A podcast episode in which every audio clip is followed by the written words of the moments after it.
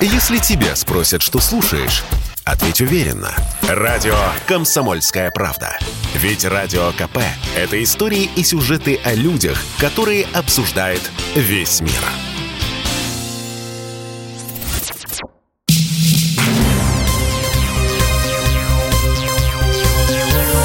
Темы дня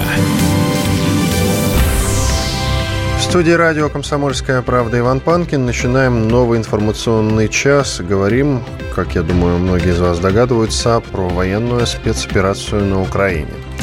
Итак, чуть попозже наберем Дмитрия Стешина, специального корреспондента «Комсомольской правды», который сейчас находится на линии фронта. Я предлагаю, друзья, называть э, то, что там происходит как раз э, на линии фронта именно э, боевыми действиями и линией фронта. Именно вот эту формулировку, я думаю, что она максимально верна, потому что там идут ожесточенные бои. Нам об этом как раз Стешин и Саша Коц рассказывают постоянно, регулярно мы их выводим в эфир. И сейчас необходимо, я думаю, озвучить последнюю информацию о действиях российских военных. Ее доложил официальный представитель Министерства обороны России. Вот давайте его послушаем. Группировки войск Донецкой Народной Республики и Луганской Народной Республики продолжают наступательные действия на позиции Вооруженных сил Украины при огневой поддержке Вооруженных сил Российской Федерации. Группировка войск Луганской Народной Республики продвинулась на глубину до 21 километра и овладела населенным пунктом Трехизбенка. Соединение воинские части Донецкой Народной Республики, прорвав подготовленную оборону националистических батальонов, продвинулись до 25 километров и вышли к Волновахе. В ходе боевых действий захвачено большое количество вооружений, поставленных западными странами на Украину за последние несколько месяцев. Среди трофеев американские противотанковые комплексы «Джавелин» и британские «Энлоу». Подразделения Вооруженных сил Российской Федерации блокировали города Суммы и Конотоп и принимают меры по обеспечению безопасности гражданского населения, как в этих городах, так и в окрестных населенных пунктах. Всего российскими вооруженными силами выйдено из строя 211 военных объектов инфраструктуры вооруженных сил Украины. Среди них 17 пунктов управления и узлов связи вооруженных сил Украины, 19 зенитных ракетных комплексов противовоздушной обороны С-300 и ОСА, 39 реляционных станций. Сбито 6 боевых самолетов, 1 вертолет, 5 беспилотных летательных аппаратов.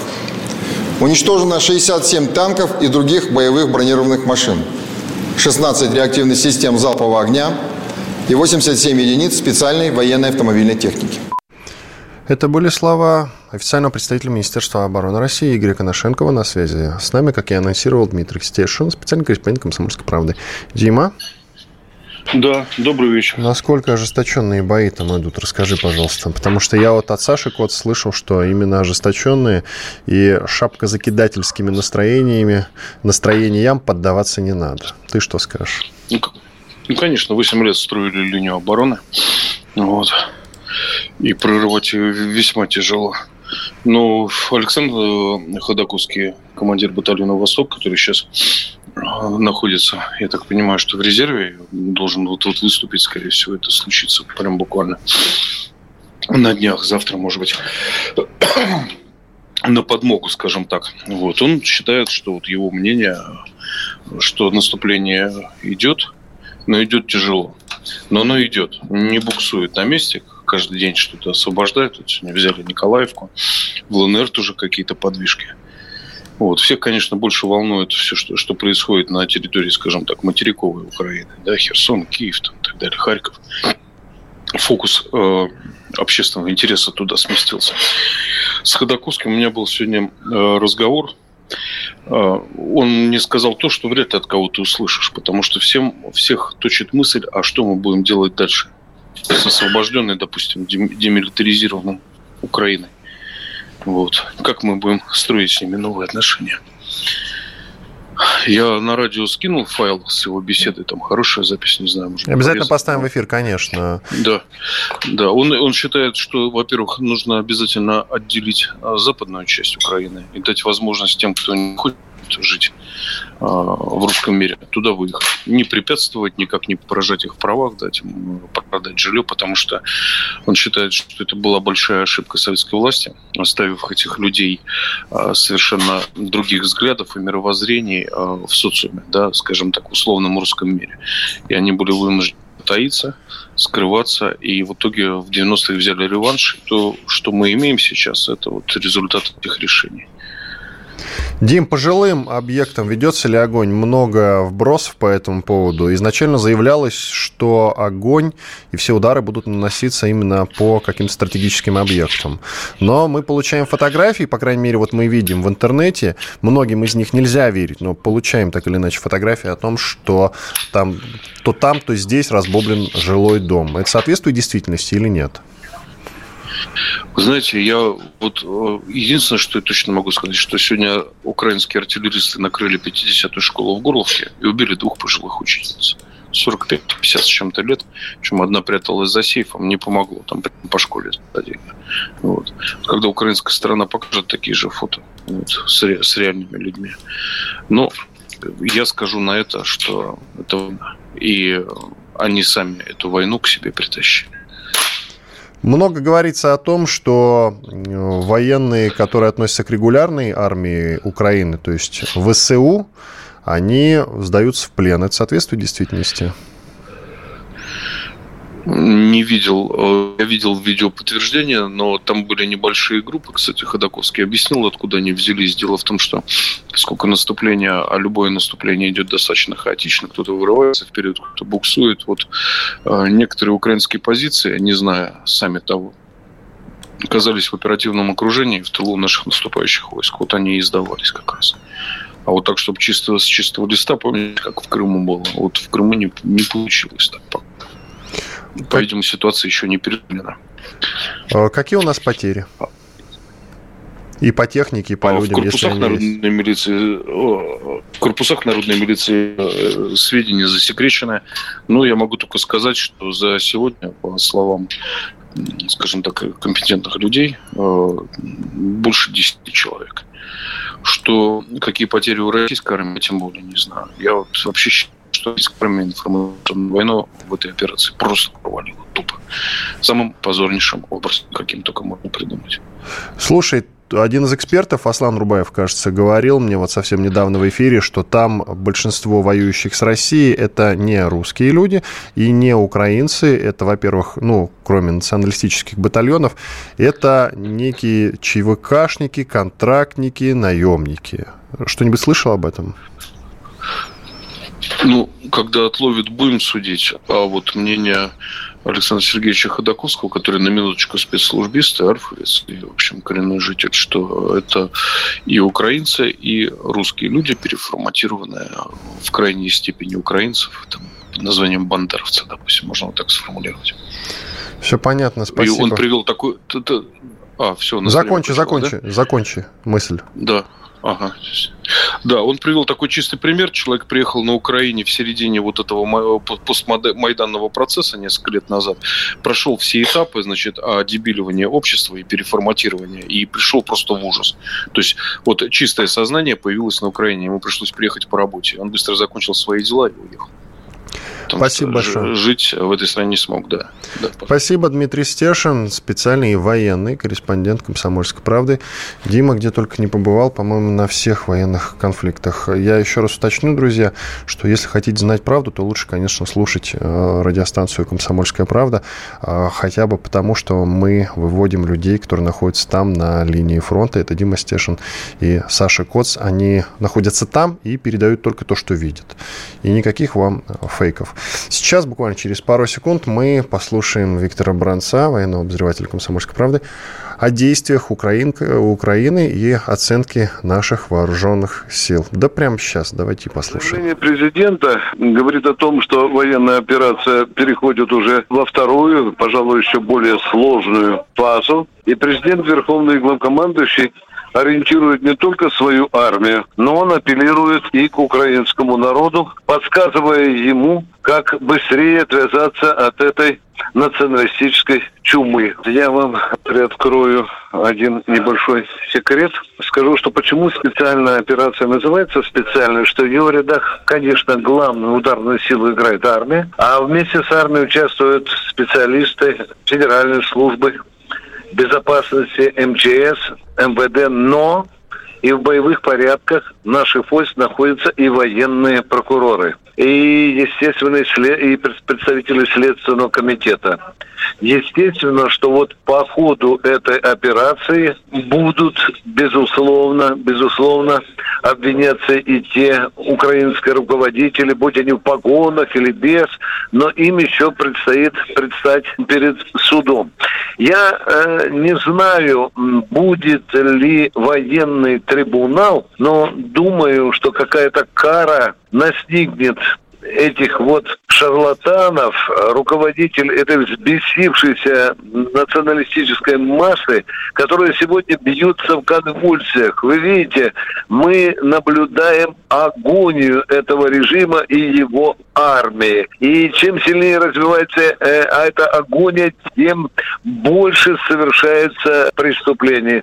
Вы видите, что покидая позиции, э, украинские военнослужащие наносят наугад э, удары, уже даже не стесняясь рубить в открытую по мирным населенным пунктам это типичный, э, это типичная тактика террористов. Э, вы знаете, так, так террористы действовали во многих странах мира. Когда их, в общем-то, прижимали к стенке, они прятались за спины мирного населения. Самый свежий пример вы посмотрите вид Либия, где аж в гадюшнике более двух тысяч головорезов, они ведь тоже спрятались и тоже ставят таким же образом в жилых кварталах, ставят РСЗО. Если тебя спросят, что слушаешь, ответь уверенно. Радио «Комсомольская правда». Ведь Радио КП – это самые оперативные и проверенные новости. Темы дня студии радио «Комсомольская правда» по-прежнему Иван Панкин. Что ж, продолжаем наш эфир. Сейчас, я думаю, через пару минут будем говорить э, с кем-то из экономистов.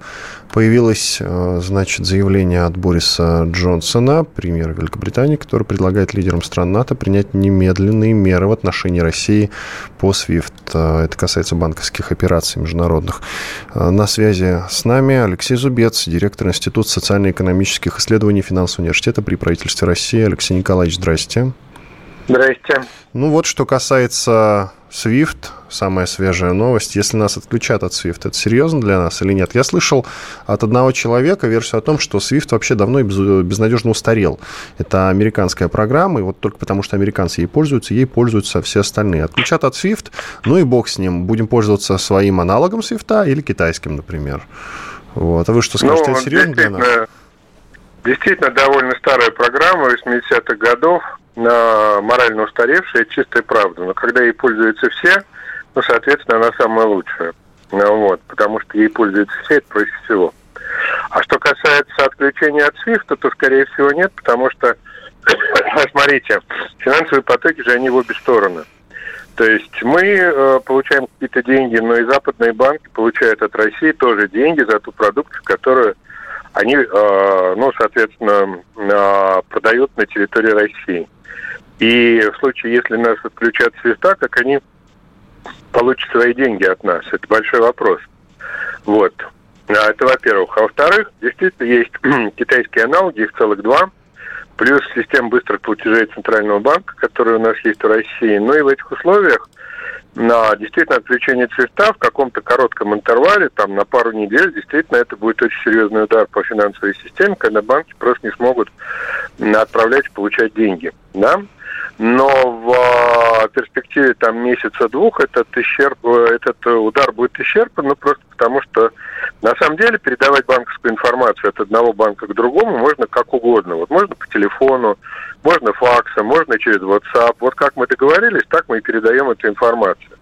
То есть э, SWIFT это не есть что-то уникальное, чего вот нельзя ничем заменить.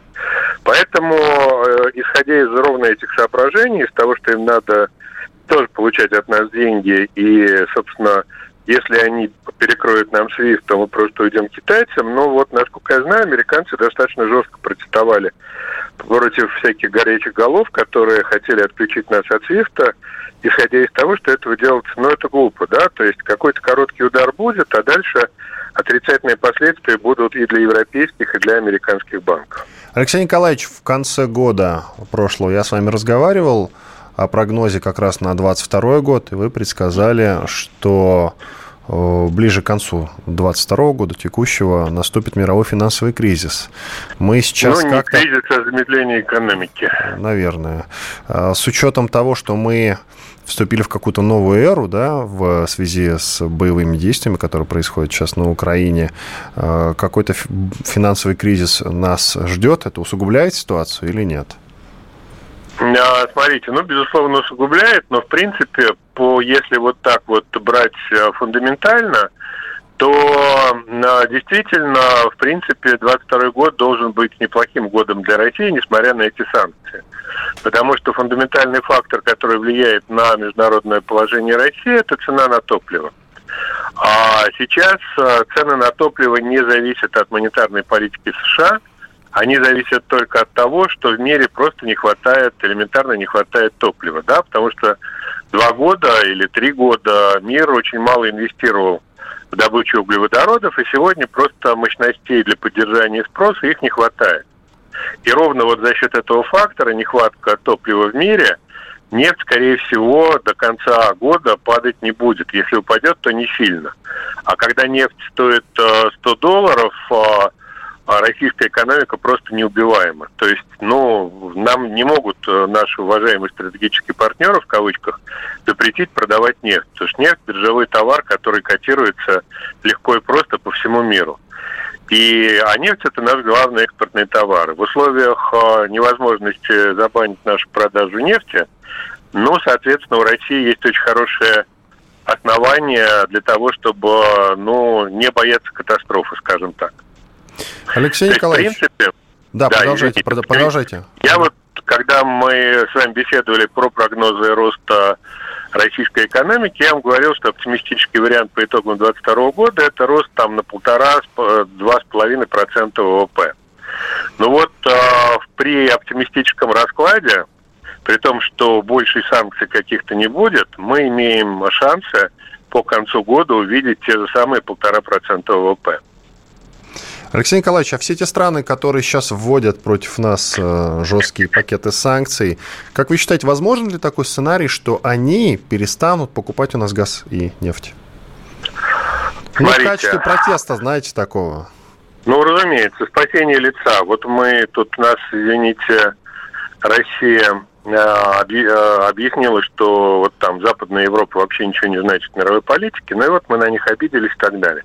Они могут, безусловно, начать покупать э, нефть, условно говоря, в Саудовской Аравии. То есть Саудовская Аравия поставляет там нефть на, на Дальний Восток, там страны Юго-Восточной Азии. Ну, вот Европа их закупит. Но тогда в странах, куда раньше поставляла нефть Саудовская Аравия, возникнет дырка, да, ее надо чем-то заполнять. И Россия туда поставит свою нефть. Та же самая история с газом. Если Австралия и Катар не будут поставлять газ на, на Дальний Восток, э, в Юго-Восточную Азию, а поставят Европу, ну, значит, Россия поставит на, на Дальний Восток и Юго-Восточную Азию. То есть негде, вот смотрите, Россия поставляет 40% газа в Европу. А, так вот, эти 40% газа, их можно перераспределить. Немцы купят газ в Катаре, да? Но добыть дополнительно 40% газа в мировой экономике, в современной, для того, чтобы совсем закрыть Россию, это невозможно. Этих мощностей просто нет. И создавать их надо много лет, и это будет стоить там э, тучу миллиардов долларов. Поэтому это невозможно даже технически. Поэтому, да, Германия может обидеться и э, начать покупать газ там, в Австралии, условно говоря. Но, значит, где-то откроются рынки, куда Россия будет спокойно экспортировать свою продукцию. Итак, э, пять адских санкций, которые Россия может вести против э, Запада, по мнению экспертов, это, как мы уже с вами обсудили, прекратить поставки газа в Европу, лишить Европу и Америку нашего титана, перекрыть экспорт палладия, выгнать западные компании из России, закрыть российское небо для западных авиакомпаний. Пойдут наши на это, как вы считаете? Ведь мы тоже потеряем, мы тоже, мы тоже потеряем от этого. Смотрите, по небу мы не потеряем ничего, потому что, смотрите, ну вот запретили British Airways летать над Сибирью в Юго-Восточной Азии. Ну, значит, те компании, там, китайские, сингапурские, южнокорейские, японские, ну так они же пассажиропоток-то он остался, он никуда не делся, значит, а Юго-Восточная Азия авиакомпании перехватит на себя этот поток. И они будут летать над Сибирью и платить за это роялти, э, ну, то есть плату за транссибирские перелеты. То есть Россия в данном случае вообще ничего, ничего не теряет, и я думаю, что как раз э, закрытие воздушного пространства для европейских компаний – является максимально жестким и очень простым и для нас абсолютно беспроблемным способом показать, что тот, кто живет в стеклянном доме, не должен бросаться камнями. И я думаю, смотрите, вот много раз говорили о том, что и Чехия, и Польша находятся под сильным влиянием э, Великобритании. Ну, а Чехия, ну, это история вот с этими взрывами на складами, ну, mm-hmm. это, как говорят, эта история была инсценирована, инспирирована британскими спецслужбами. Так вот, сегодня эта история подтвердилась. А Чехия и Польша, страны под э, британским влиянием, закрывают свое воздушное пространство. Страны Чехии это просто глупо, потому что, ну, сложно не облететь Чехию на самолете. Ее можно пролетать с конца в конец за 20 минут на самолете. А вот, и эта страна закрывает свое воздушное пространство. То есть, по факту, Британия хочет создать некий европейский фронт, а, закрытие своего воздушного пространства для того, чтобы не самой бодаться с Россией, а чтобы бодался весь Европейский Союз. Такая довольно грязная игра, но мы ее наблюдаем. Другое дело, присоединиться ли другие страны Евросоюза к воздушной блокаде. Думаю, что нет, потому что если мы закроем воздушное пространство для Люфтганза, например, или для Air France, ну, потери будут для них весьма велики. Вот, то есть воздушные санкции это то, что не стоит России ничего, а наносит очень серьезный ущерб нашим, в кавычках, стратегическим партнерам. Если мы закроем, например, экспорт газа в Европу, то надо понимать, куда мы его денем. А пока перемычка на, в сторону Китая газовая, ее только начали строить. Даже не начали, а пока только согласились, что она будет. Там контракт подписали. Вот. То есть, до, э, то есть до тех пор, пока у нас нет возможности сибирский газ пускать в Китай, ну, Европа по газу для нас безальтернативна. Что касается титана, ну, Россия не единственный производитель титана в мире, и, собственно, ну, будут они покупать его где-то еще. Ну, то есть это будет себе выстрел в ногу, поэтому я думаю, что Россия на это не пойдет. У нас секунд 50 до конца этой части. Скажите, пожалуйста, нам анонсировали разрушительные санкции. Те санкции, которые уже ввели, являются разрушительными для нас? Коротко. Нет, конечно, ни в коем случае. Это неприятность, но это даже не катастрофа. Я сказал, что в хорошем э, варианте развития событий у нас есть шансы по 2022 году обеспечить себе рост ВВП. Спасибо. Алексей Зубец, директор Института социально-экономических исследований финансового университета при правительстве России, был с нами на связи. Сейчас еще будем про экономику говорить. После перерыва про банковские карты, например, э, той же группы ВТБ, Совкомбанка, Промсвязьбанка, Новикомбанка и Банка Открытия, потому что они не будут работать с сервисами Apple Pay и Google Pay. Если тебя спросят, что слушаешь, ответь уверенно. Радио «Комсомольская правда». Ведь Радио КП – это эксклюзивы, о которых будет говорить вся страна. Темы дня.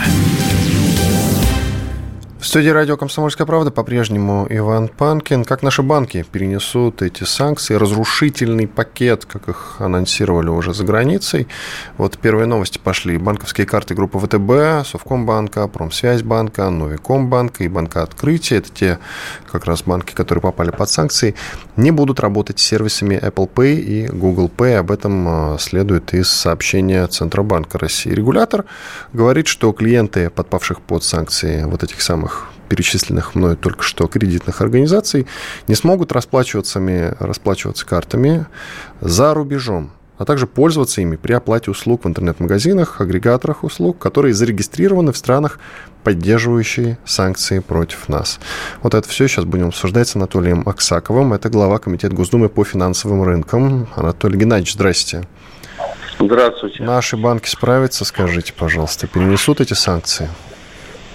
Сто процентов. А почему так уверены? Ну, потому что у нас создана инфраструктура, у нас есть здоровая банковская система, которая, конечно же, учитывала геополитику и готовилась к всевозможным самым жестким решениям. Ну и э, правительство, Центральный банк имеет соответствующие резервы, волю, э, понимание, и это самое главное, кстати, квалификация, они позволят нам этот непростой период пройти Э, стабильно, устойчиво, без катаклизмов. Ну, то есть э, на обычных людях, держателях карт, это не больно отразится? Ну, по отдельным операциям это отразится. Вы сами озвучивали те операции, которые не связаны с решениями российского правительства, Госдепа. Эти решения Госдепа наши так называемые партнеры выполняют, поэтому ну, не будем пользоваться э, Apple Pay. Я, кстати, пользовался. Это хорошая штука. Но если не будет, значит что-нибудь другое придумаем. Карты в любом случае будут работать на территории России. Так что ну, призываю не беспокоиться. Борис Джонсон, премьер Великобритании, уже обратился к коллегам, в том числе к коллегам по НАТО, призвал их э, отключить Россию от SWIFT. Это драматично для России? Ну, отключение от SWIFT – это выстрел в ногу самому себе. То есть, если вдруг решаться на это, такое бывает. Э, Иран отключили от SWIFT. Э, но последствия для самих европейских стран будут э, очень неприятными. Для нас это тоже, конечно, не самая приятная штука – но есть аналоги свифта, ну, в России точно все внутренние расчеты будут э, осуществляться на основе этого аналога. А до свифта действовали другие системы, которые, в принципе, уже подготовлены и будут задействованы для того, чтобы э, преодолеть вот такие решения. Мне многие пожаловались, э, что э, у них были проблемы, они потеряли много денег на, скажем так, на вкладах в иностранные компании. Как вы считаете, восстановится? Стоит ли снимать деньги, если они вот куда-то вкладывали, в фонды в какие-нибудь иностранные в том числе? Или пока оставить все как есть, и со временем ситуация нормализуется? Ну, я сам лично никогда не вкладывался в иностранные активы.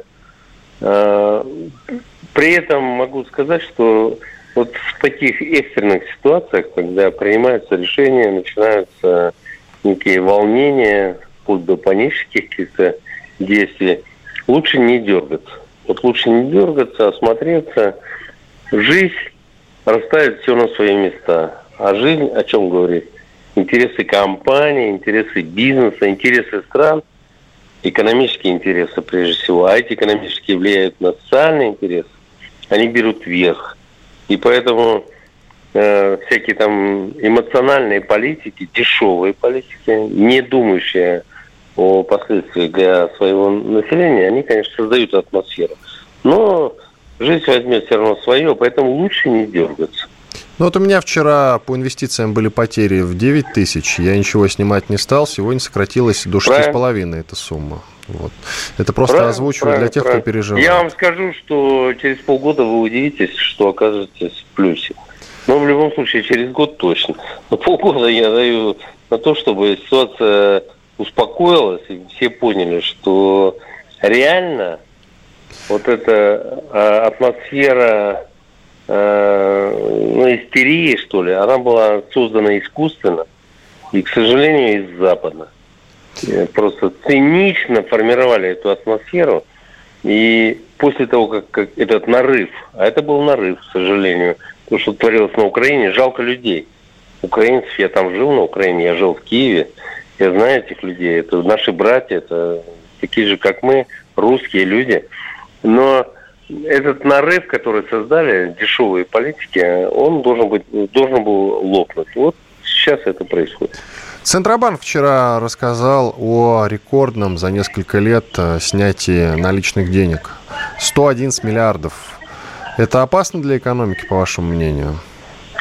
Это, это плохая штука, да, это понятно. Люди беспокоятся за свои сбережения, тем более фейков сейчас достаточно. Я думаю, что 99% информации, которая гуляет в сетях, это фейки. естественно, люди подвергаются вот этой, э, ну, этому влиянию. Ну, да, этому, этим мифам. Ну, и имея опыт, к сожалению, печальный. Спасибо э, большое. Ваша мысль понятна. Спасибо, Анатолий Аксаков, глава Комитета Госдумы по финансовым рынкам, был с нами на связи. Теперь мы поговорим с Денисом Ракша, генеральный, это генеральный директор компании экспертного консультирования «Неокон», экономист. Денис Григорьевич, здрасте. Добрый вечер, я, Иван. Кстати, я, я правильно сделал, что не стал склонять вашу фамилию? Ракша просто, да? А, нет, не склоняется она только у женщин, а у мужчин склоняется. Ну, ничего страшного. Ну, хорошо, будем знать. А, скажите, пожалуйста, техника дорожает очень сильно. Стоит ли бросаться ее скупать или стабилизируются цены? А, цены, несомненно, а, стабилизируются в какой-то момент, но дорожает не только техника, дорожает на самом деле э, весь импорт просто с разной скоростью. Э, и дорожает он не столько из-за падения курса рубля, которое даже, даже в, самый, в самом неприятный момент составляло где-то порядка 10%, а, а потом вернулась там к, к неким более, более или менее при, пристойным значением. Вот. Сколько из-за паники, из-за дефицита. То есть, э, сняв вот эти вот 111 миллиардов вчера и неизвестно сколько миллиардов сегодня, э, люди пытаются на них что-то купить, чтобы э, успеть там купить по более низкой цене, чтобы их деньги э, не обесценились, чтобы во что-то их вложить. И покупают все подряд, как это обычно бывает Э, в кризисной ситуации э, в нашей стране, да и не только в нашей. А сейчас э, я еще удивлен, что мы разговариваем об электронике. А вообще говоря, новости по поводу э, того, что сразу несколько автомобильных производителей отказались отгружать автомобили в Россию, должна, в общем, всколыхнуть широкие народные массы, и народ должен побежать скупать все автомобили, которые остались на складах. А в этом есть смысл? Вы видите в этом смысл? Дело не в том, есть ли в этом смысл. Дело в том, что они все равно побегут. А, понимаете, рассуждать об этом а, в категориях логики бессмысленно, потому что у паники свои законы. А, панические настроения заставляют людей снимать наличные в банке. Так вот, я вам об этом настроения... говорю. Наличку возвращаем лучше в банкомат и обратно. Так будет правильно. Посоветуйте ну, людям, есть же возможность. Да вы понимаете, это бессмысленно совершенно делать, потому что людьми руководит паника. Они не слушают голос разума. Ну вот, что бы мы сейчас им не говорили, они все равно нам не поверят, а, потому что будут считать, что вот как бы они действуют э, единственно рациональным способом. Я поверю, да, Денис конечно. Григорьевич, у меня какая-то наличка дома валяется, я, правда, ее не вчера снял, валяется, я занесу, положу в банкомат. Вот подам такой пример. Да, я, я вот сделал то же самое, например. А то есть вы не снимали наличку, кстати? Вот давайте на вашем примере посмотрим. Нет, абсолютно. Э, э, смотрите, сейчас это делать не имеет смысла. Вот, э, вот все неквалифицированные инвесторы всегда покупают, когда дорого, и продают, когда дешево. Хотя нужно делать наоборот. Но, понимаете, если человек не профессионал на финансовом или на сырьевом рынке, он не чувствует момента, к сожалению, и, и только теряет свои деньги. То есть э, сейчас вот в состоянии, когда э, цены э, или курсы резко скачут, лучше сидеть спокойно и ждать, когда все придет в норму. Потому что, ну, Центробанк, например, будет защищать рубль а, чтобы курс рубля не упал там ниже 90, а скорее всего э, как бы остался в, ну, в том примерно коридоре, где он сейчас находится. Цены а, на вот ту же самую электронику, с которой мы начали, сейчас ФАС а, начнет показательное расследование по поводу поднятия цен в этой сети ДНС на 30%. Понятно же, что эти товары закуплены еще по старым ценам. Денис Григорьевич, И, у нас 30 а, секунд осталось. Давайте коротко подытожим. Да. А, 10 секунд даже. Вот мне сообщили, извините, не успеваем договорить с вами. Короче, короче говоря, государство будет предпринимать все меры для того, чтобы удержать и курс рубля, и цены. Спасибо, экономист. И, ну, Денис Ракша был с нами на связи. Если тебя спросят, что слушаешь, ответь уверенно. Радио «Комсомольская правда». Ведь Радио КП – это самые актуальные и звездные гости. Темы дня студии радио «Комсомольская правда» Иван Панкин. Продолжаем обсуждать разные стороны военного конфликта. Давайте уже называть вещи своими именами. Э, военной спецоперации на Украине, если кому-то так удобнее. Или же просто словом «война», если кому-то так удобно. Можете говорить так. Я, кстати, в самом начале сегодняшнего эфира задавал аудитории, то есть вам, друзья, вопрос, верите, что война закончится через несколько дней, да или нет. Давайте сейчас подытожим. Плюс 7 967 200 ровно 9702. Финальное, так сказать, голосование, финальный рывок. А, пишите «да» или «нет» на любой из удобных вам мессенджеров, Telegram, WhatsApp, Viber, смс с сообщением. Еще раз, номер плюс 7 967 200 ровно 9702. Сейчас будем говорить с крымским экспертом. Это Владимир Джаралла, политический эксперт из Крыма. Владимир Кадымович, здравствуйте. Добрый вечер, Иван. А у вас ситуация с водой, кстати, наладилась, потому что сообщалось о том, что вот как раз э, это, эта проблема, из-за которой у вас не было воды в Крыму, она, ноги, ноги этой проблемы растут в Херсоне, который сейчас вроде как освобожден. Так с водой наладилась эта история? сейчас у вас? Да, дело в том, что на самом деле э, после э, блокировки советского инженерного сооружения Северокрымского канала который полностью изменил и природные условия, и снял ограничения по целому ряду вопросов развития Крыма в историческом масштабе. Именно так. Население, возможность развития промышленности и сельского хозяйства. Так вот, после этого Крыму пришлось вернуться с 2014 года к старой системе, а, когда в большей степени зависели от природы. Предыдущие три года как раз выдались засушливыми, и тогда и возникли проблемы. Поэтому сейчас я могу а, с гордостью говорить о том, что я говорил э, все время в комментариях по этому поводу, кстати, и вам тоже, о том, что другого заменителя, кроме Северокрымского канала, у нас нет. А единственным способом его открыть, похоже, будет э, операция по безопасности, когда русские танки будут стоять на Днепре. За это меня шутливо даже друзья прозвали крымским гудерианом, и сейчас я у них также шутливо требую э, ответа на вопрос, где я могу получить свой маршальский жезл. Ну, то есть вода, прямо сейчас вот кран открываете, вода идет, все в порядке, да? Да. А как вы спасались до этого, скажите, пожалуйста, когда были без воды? Э, здесь это речь шла о получении воды по часам. Утром, вечером и затем э, режим э, экономии, который был возможен. Это в некоторых регионах. Но тут нужно понимать, что это происходило в разных регионах.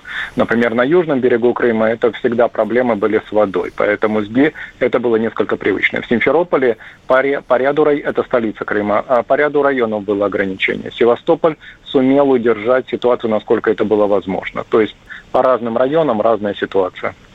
Северокрымский канал, вот я читаю сообщение, по-моему, Таксенова, главы Крыма. А, Северокрымский канал на юге Украины зарос кустами, работа по расчистке может занять несколько недель. А что он имеет в виду? То есть он в заброшенном состоянии там находится, что ли? Просто да, рас... украинская сторона, когда перекрыла его, он пришел в упадок, речь шла, а это ведь на самом деле инженерное сооружение, которое целиком зависит от того, насколько люди о нем заботятся. И украинская сторона за это время просто все забросила. Начиная от того, что придется заменить ряд двигательных, то есть ряд насосов, э, проверить систему электроснабжения, уничтожить перемычки, которые они создали, ну и в целом смотреть, насколько будут велики потери при подаче воды. А, вот еще вопрос. А, когда у вас а, была прекращена подача воды? В 2014 году. В 2014 году, то есть сразу практически, да? 8 лет. Да, да, 8 да, лет да. вы сидите без воды. Да.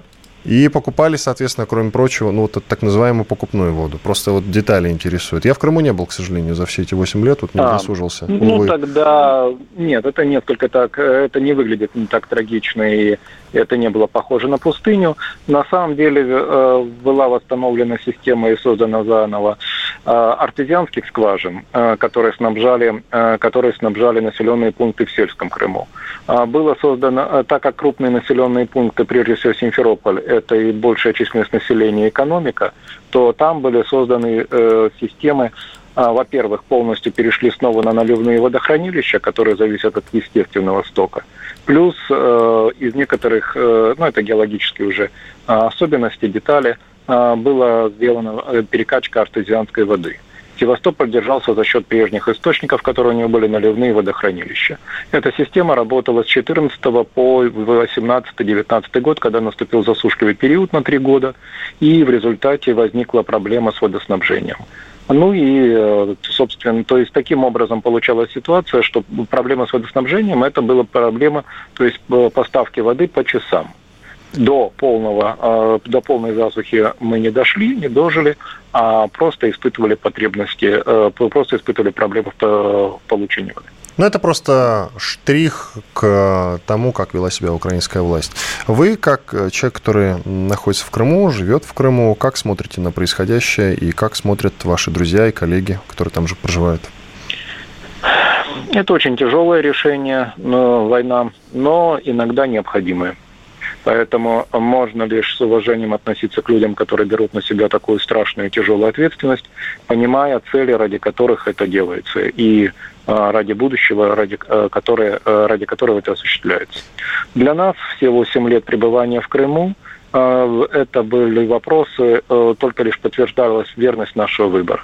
Вот именно в эти дни, 25 э, числа, а особенно 26 в Крыму э, в 2014 году развернулись критические события. В 26 году, произош... Э, в 26 февраля, то есть завтра, годовщина, ровно 8 лет, когда возле Верховного Совета Крыма произошли столкновения, и пророссийские силы были потерпели поражение. Для нас это было просто сигналом того, что через день у нас начнется зачистка. А, то, что произошло позднее в Одессе, и то, что произошло в Мариуполе и в Днепропетровске.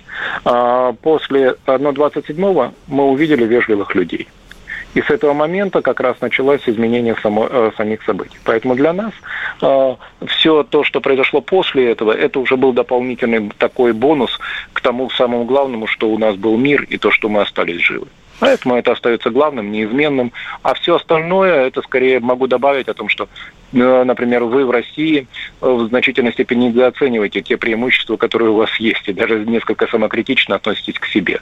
То количество возможностей, которые есть в вашей стране, для нас, людей, которые увидели это, придя сюда, открывает еще больше перспективы. Поэтому надеемся на то, что такая же, э, такие же перспективы откроются и перед народом Украины, который заслужил того, чтобы эти мучения для него уже закончились. Прям коротко в одно предложение. Скажите, пожалуйста, много ли критиков этого решения среди вас? Не, а, Среди моего окружения практически нет. Все понятно. А, в целом бывает. Понятно. Владимир Джарало, политический эксперт из Крыма, был с нами на связи. Далее поговорим о спорте. Финал Лиги чемпионов перенесен в Париж. Россия и Украина будут играть на нейтральных э, полях. Более того, в Санкт-Петербурге не пройдет до финала Лиги чемпионов. А мы не сыграем ни с поляками, ни со шведами. Э, судя по всему, вообще есть, по крайней мере, такая вероятность в стыковых матчах к чемпионату. Андрей Вдовин, спортивный обозреватель «Комсомольской правды» с нами на связи. Андрей, привет. Привет. Э, есть ли вероятность того, что нас вообще отстранят от футбола сейчас? Э, есть такая вероятность, есть. Э, самое страшное с точки зрения спорта, что с нами может произойти сейчас, это то же самое, что и с Югославией в свое время.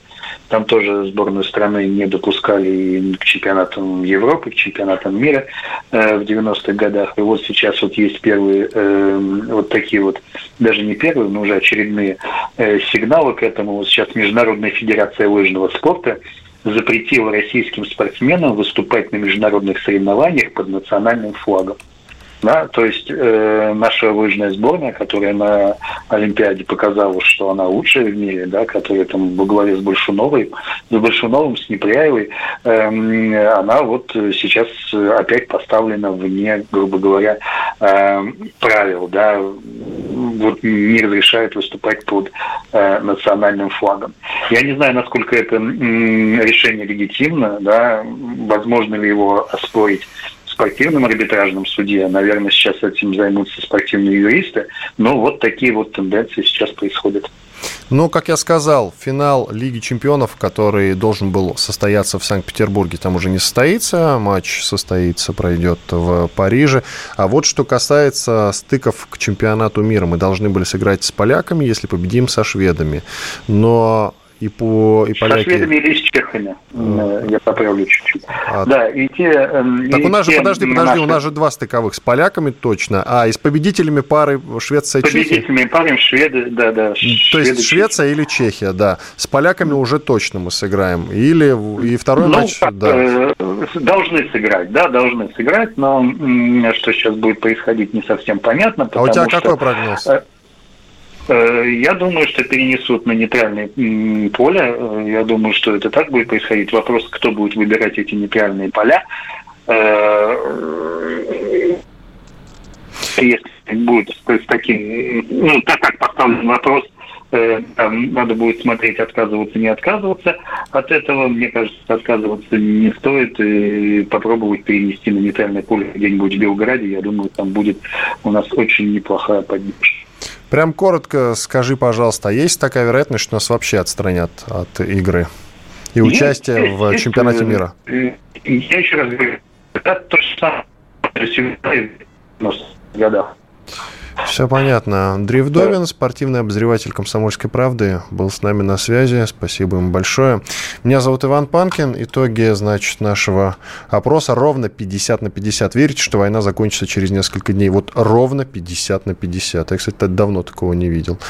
Ну что ж, Иван Панкин был здесь, остался доволен. Дальше наш эфир будет продолжаться. Мы будем следить за развитиями событий.